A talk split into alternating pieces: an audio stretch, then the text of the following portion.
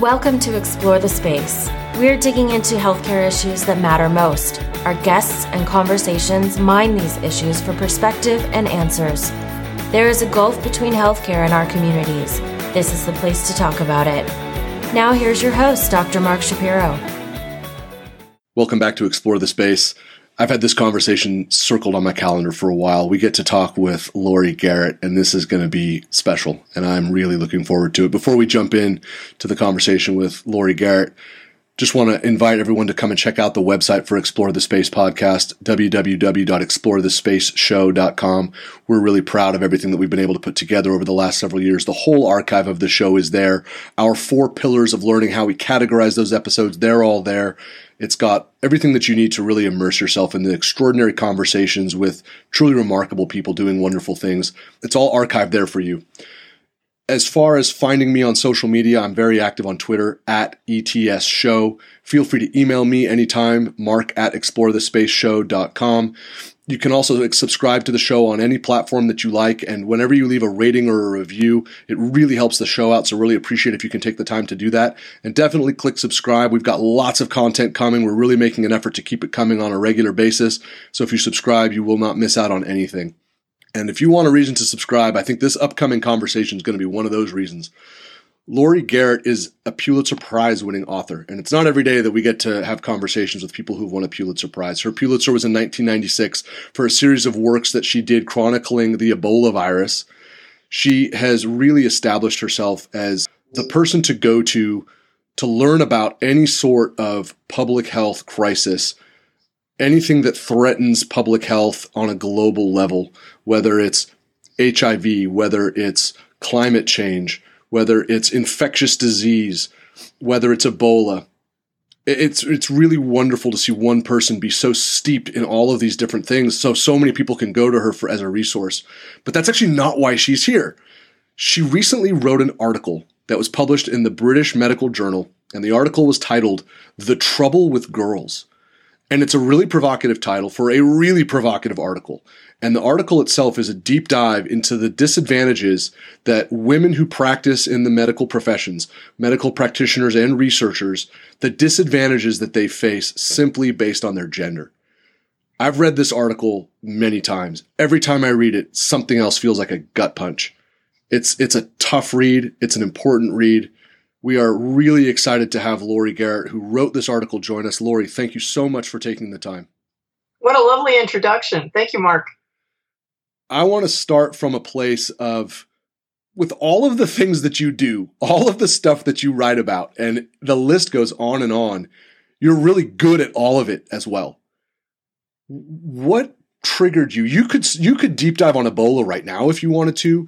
The British Medical Journal would ask you to write on any number of topics you chose this one, and I would I would imagine that this article detonated like a bomb. What triggered you? What prompted you to sit down and write this extraordinary essay? Well, um, two almost three years ago, uh, a Stanford University physician researcher named Michele Barry tried to pull together a group of women to look at why uh, there were so few women in key leadership positions in global health. And what, what could possibly explain it when demographically females dominate public health and global health, and yet men consistently earn far more and end up in positions of power and leadership, far more likely to do so than females. So she put together a meeting that was the first effort to look at this. It took place at Stanford University in 2017. And uh, nobody expected what happened because so many people wanted to come to that meeting that she had to turn away hundreds of people, just didn't have the resources for a crowd of several thousand. Uh, and the response in the meeting was overwhelming um, there was a kind of collective realization wow we we haven't really thought about it much but there's a lot going on here and it doesn't seem right um, the second gathering took place at the london school of hygiene and tropical medicine in november of 2018 and once again there was this kind of collective realization by mostly women, a few men were there, um, of, of just how unfair, unjust the situation seems to be. But I was disturbed because in both meetings, I felt that the conversation just kept steering around to the kind of comfort zone that women gravitate to. And to all my female listeners to this, excuse me if you think I sound biased on this, but it's true. Women are very comfortable going to the, oh, what about me place. In other words, if things aren't fair, there must be something me, I am doing wrong. And maybe I need to be more aggressive. Maybe I need to better package myself uh, to uh, the, my superiors. Maybe I need to do X, Y, and Z. And, I, I, you know, my experience with discrimination in any form, whether it's racial discrimination, gender, age, whatever it may be, the person at the raw end of the stick is rarely the reason that that discrimination exists. And it's not their fault, and it's not something that they can easily repair on their own. Um, and I'm not a big fan of individualistic solutions because they so often end up being a solution for one at the expense of many below her. So I started to really dig on the numbers and try to parse out what's actually going on here. Why would you have a field like nursing? For God's sake, nursing is so female and has been ever since Florence Nightingale. And yet, male nurses consistently earn far more than female nurses. Why should that be? Um, and then, as you get into the fields of scientific research, where women are starting to be uh, very dominant in numbers, certain fields of biology, for example, or psychology, um, and here again, you see that they may be dominant as far as the number of people in the field, but they're not dominant either in terms of chairing departments or having leadership roles or in income. So I decided to break down the steps that a person has to take to achieve success in medicine or uh, clinical research or basic biological research or public health. And the same steps are in all these fields. It's number one, you have to get into uh, an undergraduate major that's appropriate and succeed in that major. Uh, then, number two, you apply to your next tier of training, whether that's to go to medical school or to go to grad school in biology, whatever it may be. Um, and you must succeed at that stage and get recognition at that stage. And along the way, you, you want to do publication. You want to publish in the major journals like Nature, Science, New England Journal of Medicine, The Lancet, and so on. And it's very important that when you do publish research, um, your role in that research gets appropriately recognized. So, if you were the lead researcher, you should be the primary name on the paper. If it was your laboratory that sponsored all the work, then you should be the final name in the list of authors. And then, as you would march up the steps, the next comes how do you advance within your chosen field? So, if you're in academia, do you get tenure? Do you end up having a permanent position with good salary equal to the your male peer salaries? Um, if you go into medicine, do, how likely is it a woman chairs a department in medicine versus a man? Um, do you see women advancing in, say, surgery as quickly as men? Um, and and then ultimately, uh, the final step is, you know, are you invited to give the major speeches, the major talks that become the high prestige, high profile demonstrations of your expertise draw attention to your work and really put you in a position of um, intellectual leadership, if not actual responsible leadership for your given niche in whatever category it is you're pursuing. What you could see is if you break it down that way, every single step, starting at the undergraduate level, has demonstrable gender bias. What you did with this article, there's there's three pieces to it that I thought were the work of real genius, the work of someone that wins Pulitzer prizes. One of them is that you laid out a ladder that everyone can identify with. That pathway that you just described, there's no counter argument to that pathway. We all do it. That's the way it goes. That's the work that you do to move in any of these professions. So the infrastructure is is is understood, and thought was a really really smart approach. The, the the other part of this is it's just the writing itself. It's just the facts, and then the facts, and then the facts. It doesn't need editorial comment, right? It's Ali versus Liston when he doesn't throw that last punch because you don't need to. It stands on its own. It is what it is.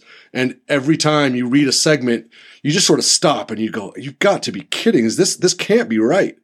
And then the last part is your data points, just like the way you the way you started this, right? That conference in 2016, less than three years ago. The data points that you surface, they are so recent it just makes it that much more raw and and just painful to read it.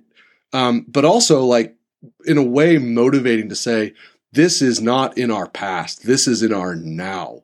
I sense that that was all really intentional. Is that the case? Oh yeah, I, I didn't see any point in digging uh, a lot historically, though I did open with something that I had only recently at the time discovered, which is that the person who actually discovered climate change was not any of the men whose names are commonly um, bantied about as getting credit for being the first to um, get the concept of a greenhouse gas emissions and impact on planet Earth, but rather was a woman who, uh, you know, wrote her paper for publication in 1851 and the presented it to the uh, American Association for the Advancement of Science. And uh, they said, well, we accept the paper, but no woman is allowed to present. And so she had to sit in the back of the room while a man read her paper. And then they refused to publish it in the official program of the AAAS on the grounds that they don't publish the work of women. And so she had it separately published by no less than Frederick Douglass, the great abolitionist leader. Right. Um, and she had herself, this is Ms. Foote, um, had herself been uh, the founder of the first women's conference uh, that we know of ever in human history, the first really strong political women's conference, which took place in Seneca Falls, New York in 1848. She co organized it with Elizabeth Cady Stanton. So she was a huge pathbreaker, and the fact that we you know nobody ever heard of her that was my one bit of history at the top but yes the the emphasis was on what what is the status of the situation right here right now and what stunned me as i was doing digging and i would call up agencies like the national institutes of health or the wellcome trust foundation in, in the uk and ask for data points, you know, exactly what's the success rate of a female name as the primary applicant for a grant versus a male name versus a gender ambiguous name. And uh, what are the likelihoods that a female researcher applying for a grant to the National Science Foundation or Wellcome Trust um, actually succeeds in not only getting the grant approved, but as you know, approval is only step one. Then right. it has to actually be funded. Yeah. And get funded at the level you have indicated is essential to be able to actually produce the research that you're seeking. Um, and it, some institutions were relatively uh, compliant and easy to work with.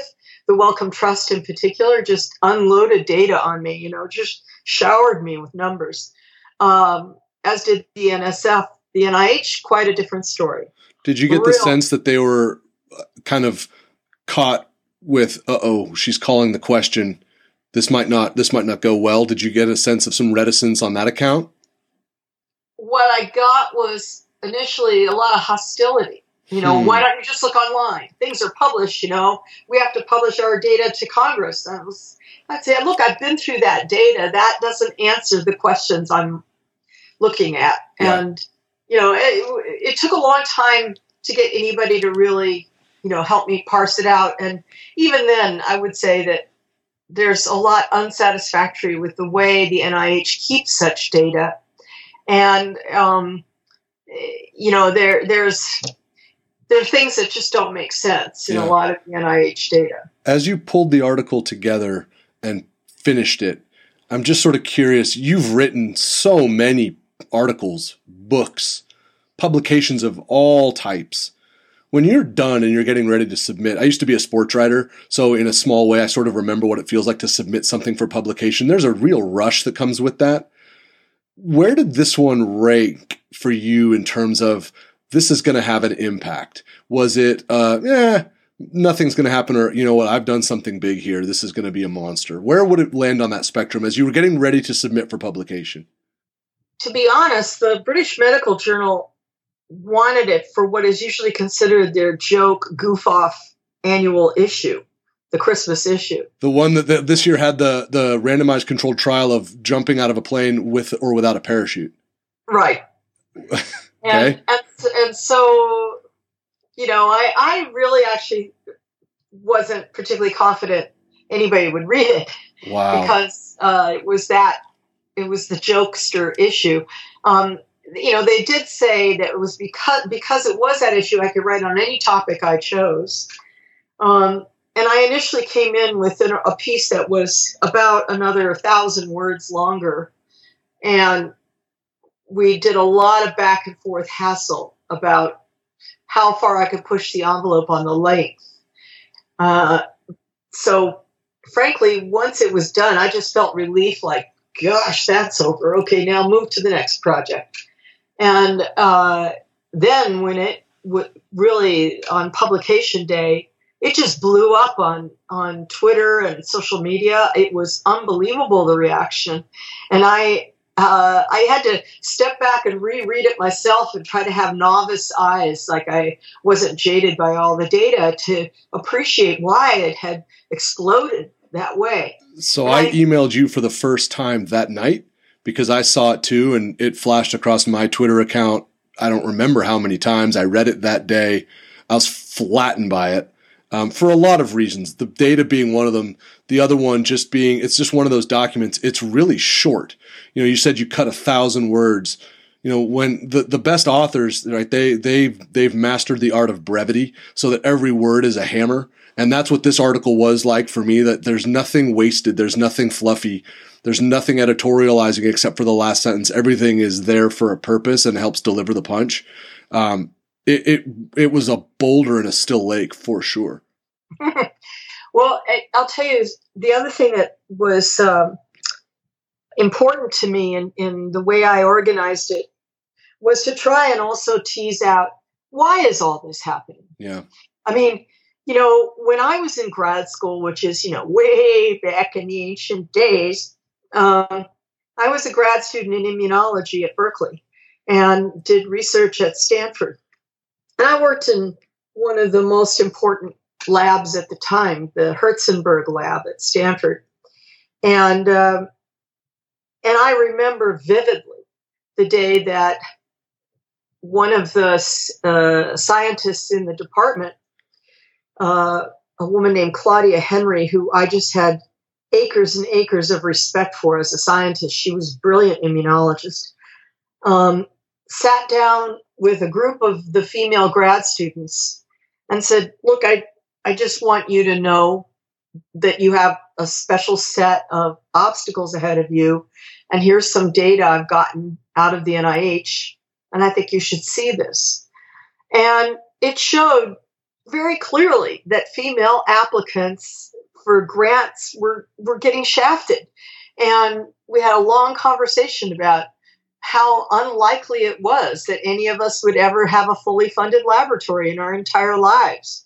And I remember going to a very important scientific meeting for immunologists out in the West Coast. It's the biggest meeting every year. It's at Asilomar.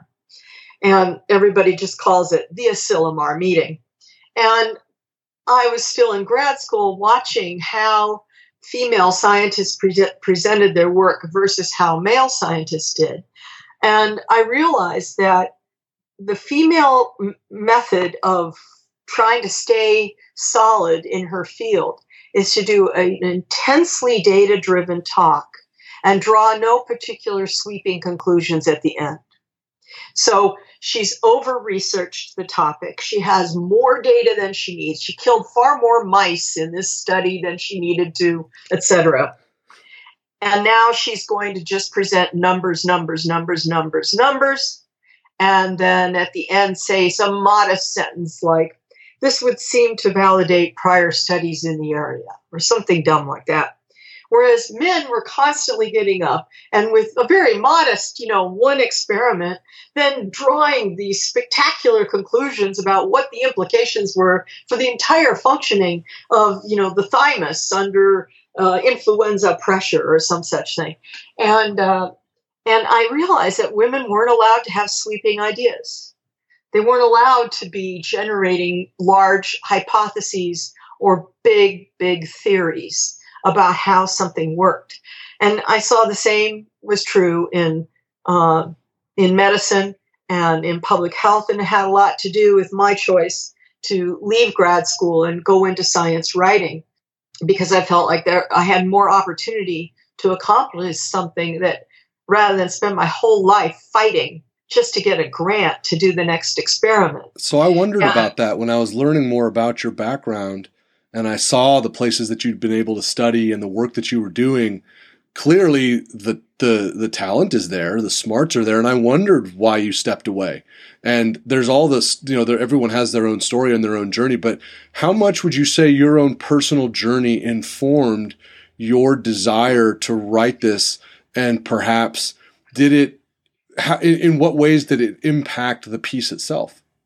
Well, you know what's interesting is I would say it's had more to do with why I was unsatisfied with the two meetings that I described. Yeah. At Stanford and the London School, because I felt like uh, people were trying to talk about the gender differential as if it was something they could quickly and easily solve just by either, you know, me tooing, you know, hashtag me too all over the place, or um, uh, just as I said before, fix something in themselves to adapt yeah. and, and succeed. And and I felt like, look, I've seen these numbers before. I've been there. This was a path I tried to follow. And so that's why that was the approach I took in the article. And the other thing that I think is important and was very important to me in, in trying to pull it all together to write the piece is um, that it's essential to try and understand why it's happening. You know, I think back in my when I was in grad school, the why was pretty blatant sexism. I mean, you still had a time then when uh, people would openly say to high school students, boys are good at physics, boys are good at math.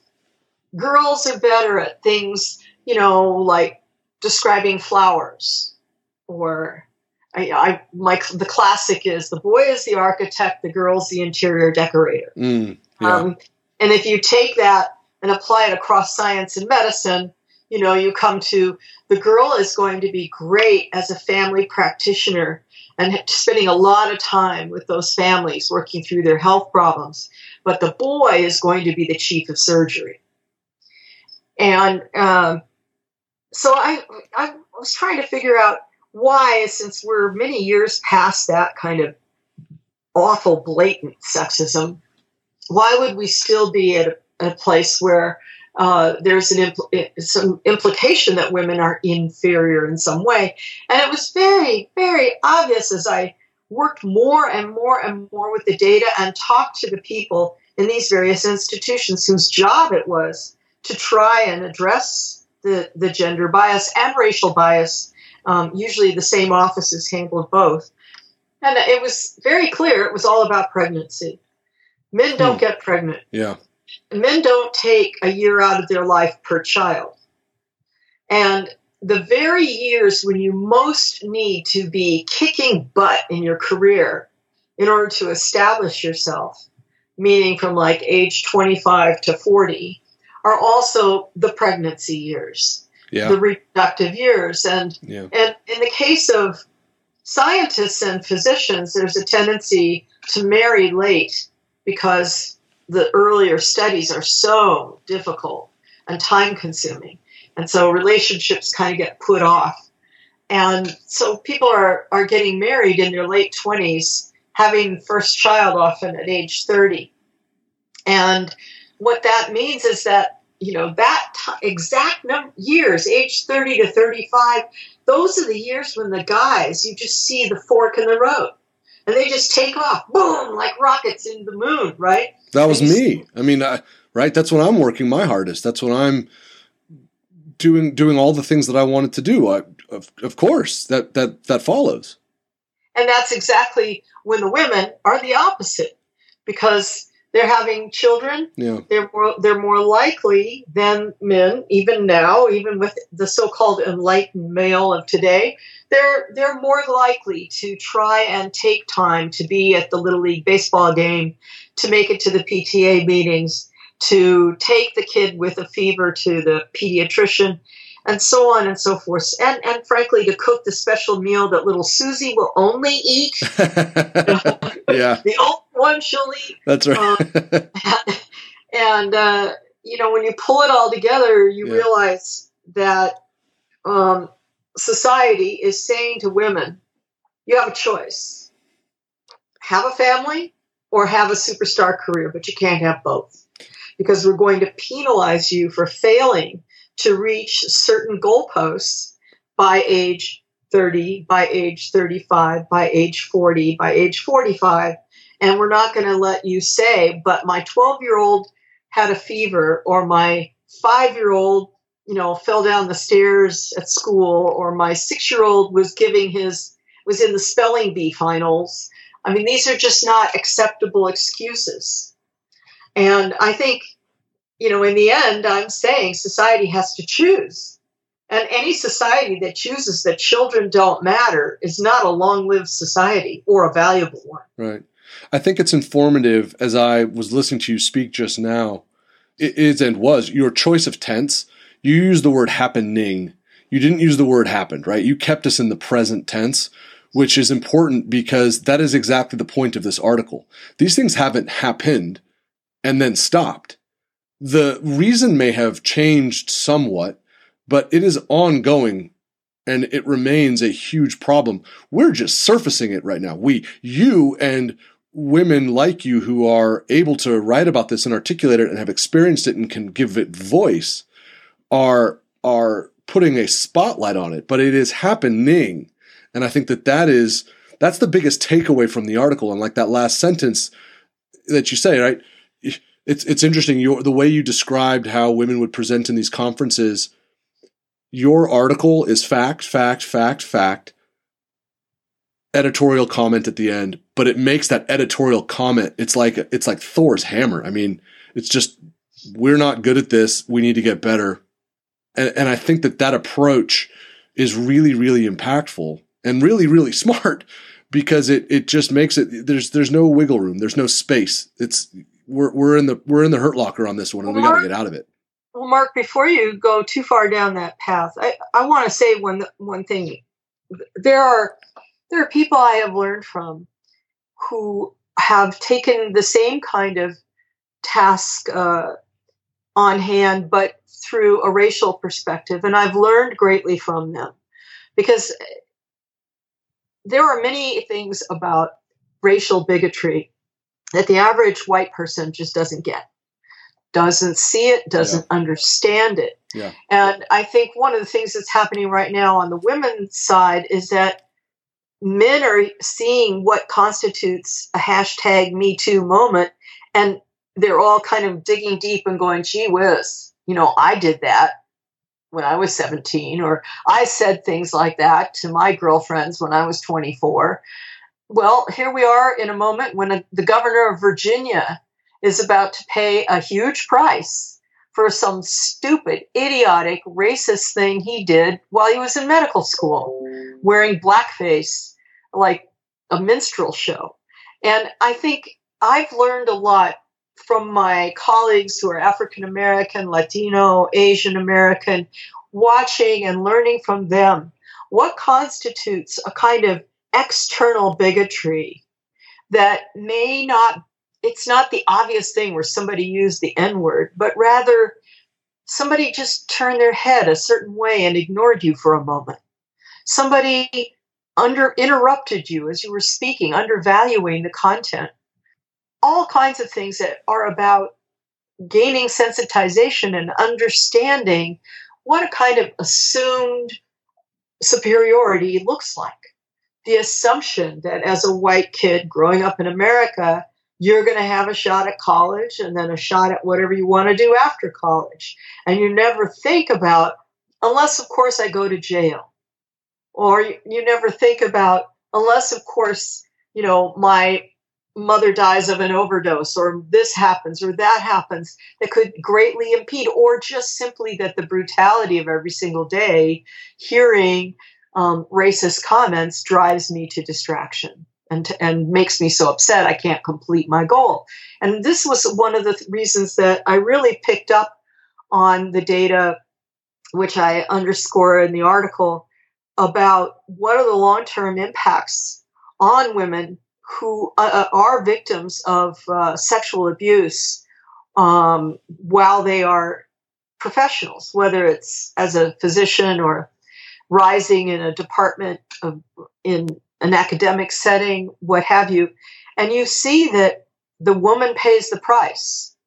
And she pays the price not just with the initial humiliation, and indignity, you know, nightmare, but with the ongoing whisper campaigns and gossip and all the people who doubt that, you know, well, you know, she's very sensitive. I doubt that he was really that bad. And I think she probably exaggerates, or, you know, they were really having an affair and now she's getting back at him, and all the kinds of things that would get said.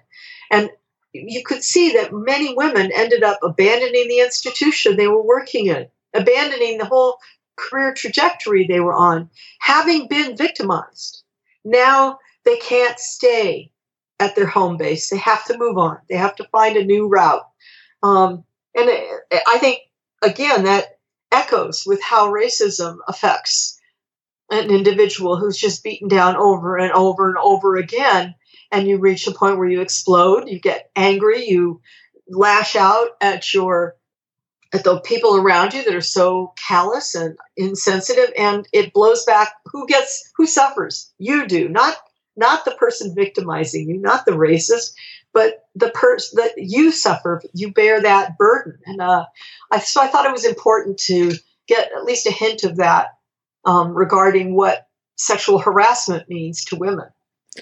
I think that you've done that so well and been able to build such a such a deep layered essay here and it does capture so much of that stuff. That's why for me when i've read it and i've read it several times now i think i've read it six or seven times something catches me totally differently than it did the time before. And it resonates a little bit differently as well and i have a different response because of whether it's something that happened to me at work or just something pops out a little bit differently what sort of responses have you gotten? I, I, know that the article, you know, it went viral. It's it sort of stayed it stayed up longer than most things sort of stay up once they surface. I would imagine you got a tremendous amount of response from readers. Walk us through the responses that you got, stuff that you expected, maybe things that you didn't expect, and was there pushback? Well, first of all, the only negative I got was from uh, a female researcher whose work I cited, and um, she disputed the nature of the citation. So there's actually a published citation apologia in BM in the British Medical Journal um, in a couple issues later, and I think she I think she was nitpicking, but let's leave it at that. Otherwise, all the response was either you know a kind of gratitude that this the article had been done, or uh, a lot of shock, a lot of, oh my gosh, I didn't realize it was like this. I didn't see my, I thought my problem, I was the only one going through this. I didn't see it in the big picture. Oh my God, goodness. And then some heart wrenching uh, first person accounts posted often publicly on Twitter saying, you know, I went through exactly what you said about this. You know, I was sexually harassed here, or I was denied tenure three years in a row because of, you know, this constellation of factors you're talking about.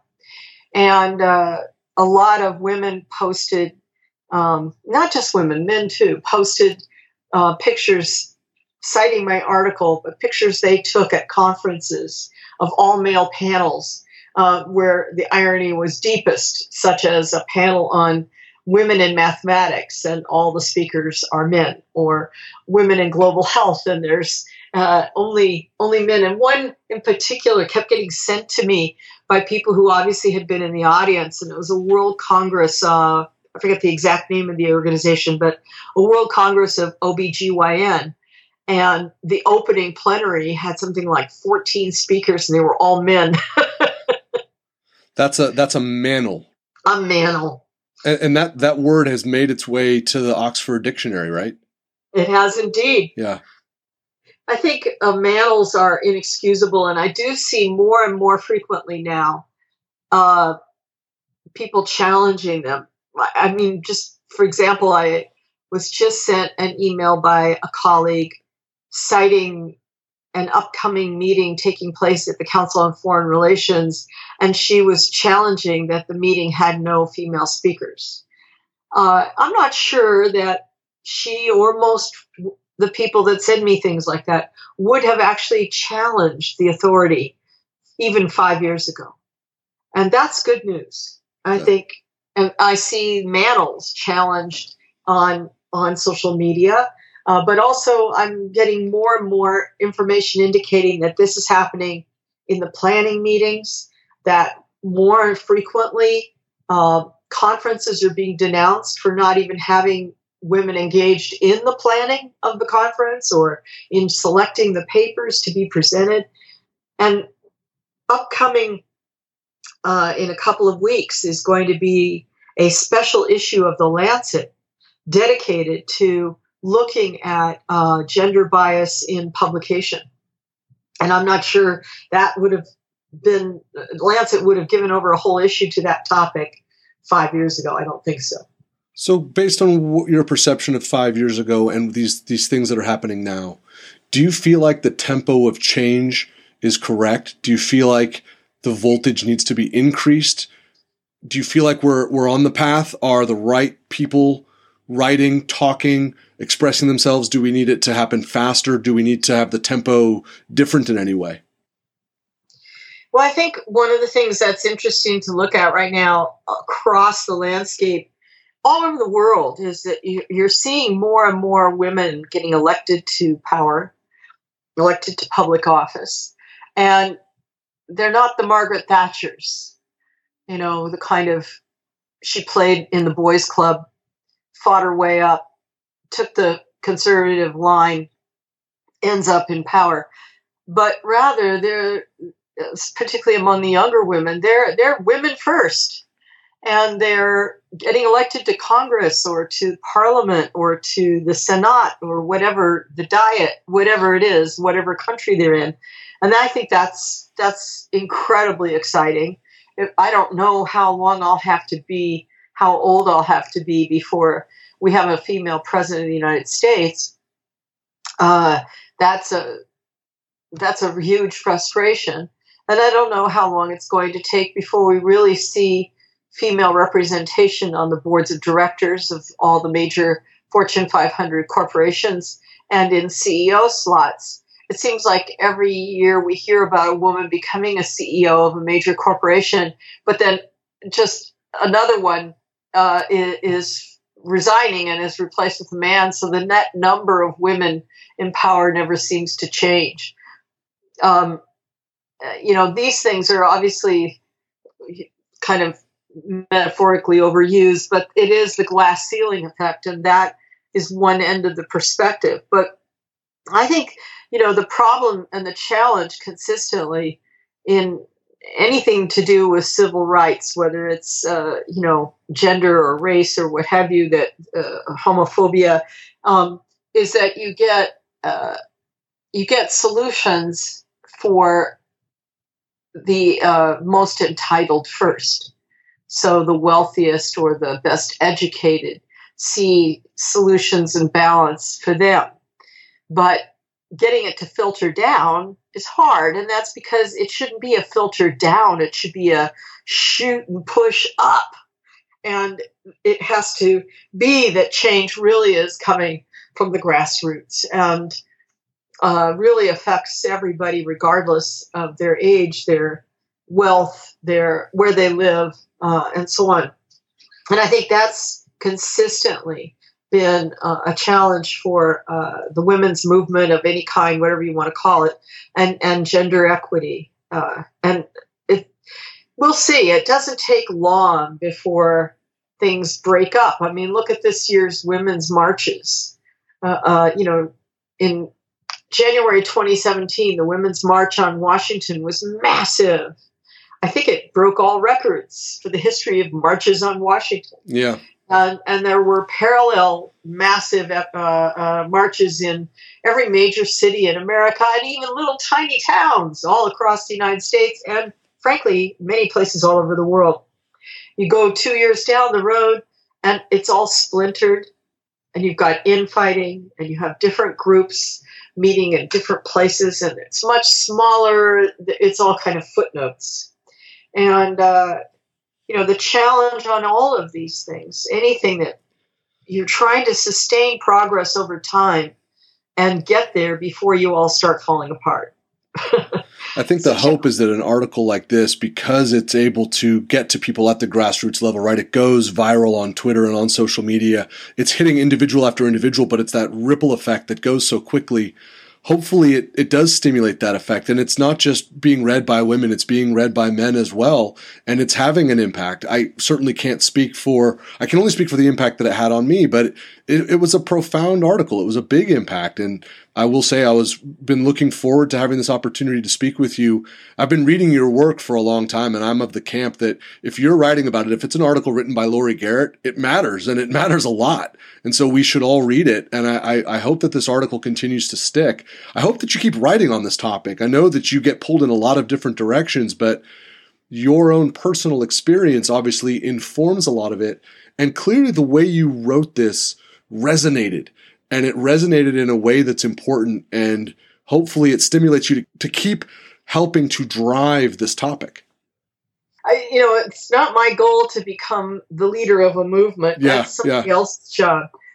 I just try to provide the analytical tools necessary that hopefully people latch on to. I'm working now on a piece that I hope to get into the publication uh, pipeline in which I've been trying to figure out exactly how uh, it is that the Ebola epidemic currently unfolding in East uh, Democratic Republic of Congo in a region called North Kivu is is still out of control, and in fact is popping up in a, in ways that don't make any sense. WHO and all the others on the ground cannot anticipate when and where the epidemic will be next um, and it shows absolutely no signs of abating. And this, despite the fact that we now have a vaccine, and the vaccine really works, and that more than 75,000 people have been vaccinated. Uh, you know, there's unprecedented. There's never been an Ebola epidemic where we had, you know, vaccine and that scale of mobilization. We have a, a you know, fit for purpose WHO response. We have a, strong Ministry of Health in Kinshasa that's really doing the job. We have an African CDC that's, you know, didn't even exist two years ago, and they're on the ground. We have, uh, you know, literally hundreds of well trained people doing their jobs. How could it be then that we're completely failing? And of course, the, the answer turns out to be uh, a mineral, uh, actually a, kind of combination of minerals that are found 80% of the entire global supply is found right there in North Kivu. And that mineral is in everybody's cell phones. And it is the key to having cell phone transmissions uh, that would normally generate tremendous amount of heat and your battery would explode, uh, such as live streaming a video. Uh, but this mineral, this constellation of minerals, is used uh, to transmit signals without generating heat. And that allows us to have cell phones and to a lesser degree laptops.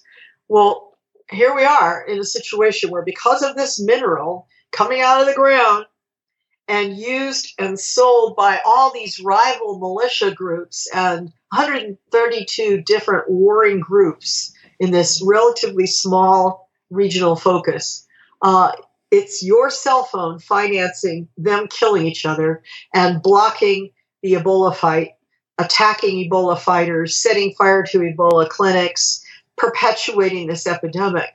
It's really it's a horrible situation.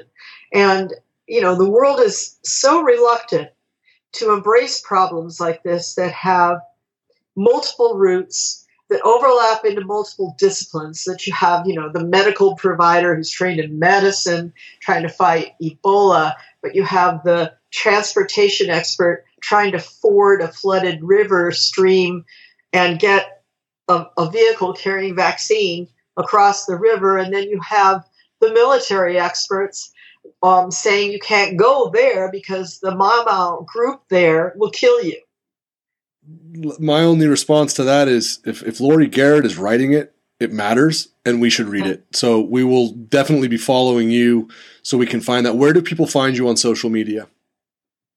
Uh, it's Laurie underscore Garrett on Twitter.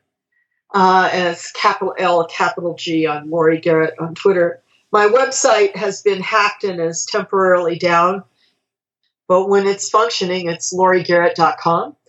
Uh, and I don't really use Facebook, so I've kind of backed off from that. So there's no point in going there. I, I, highly recommend your Twitter feed. It is it is riveting on a daily basis. I actually retweet and reply to a lot of the things that you put up because I find them very very meaningful.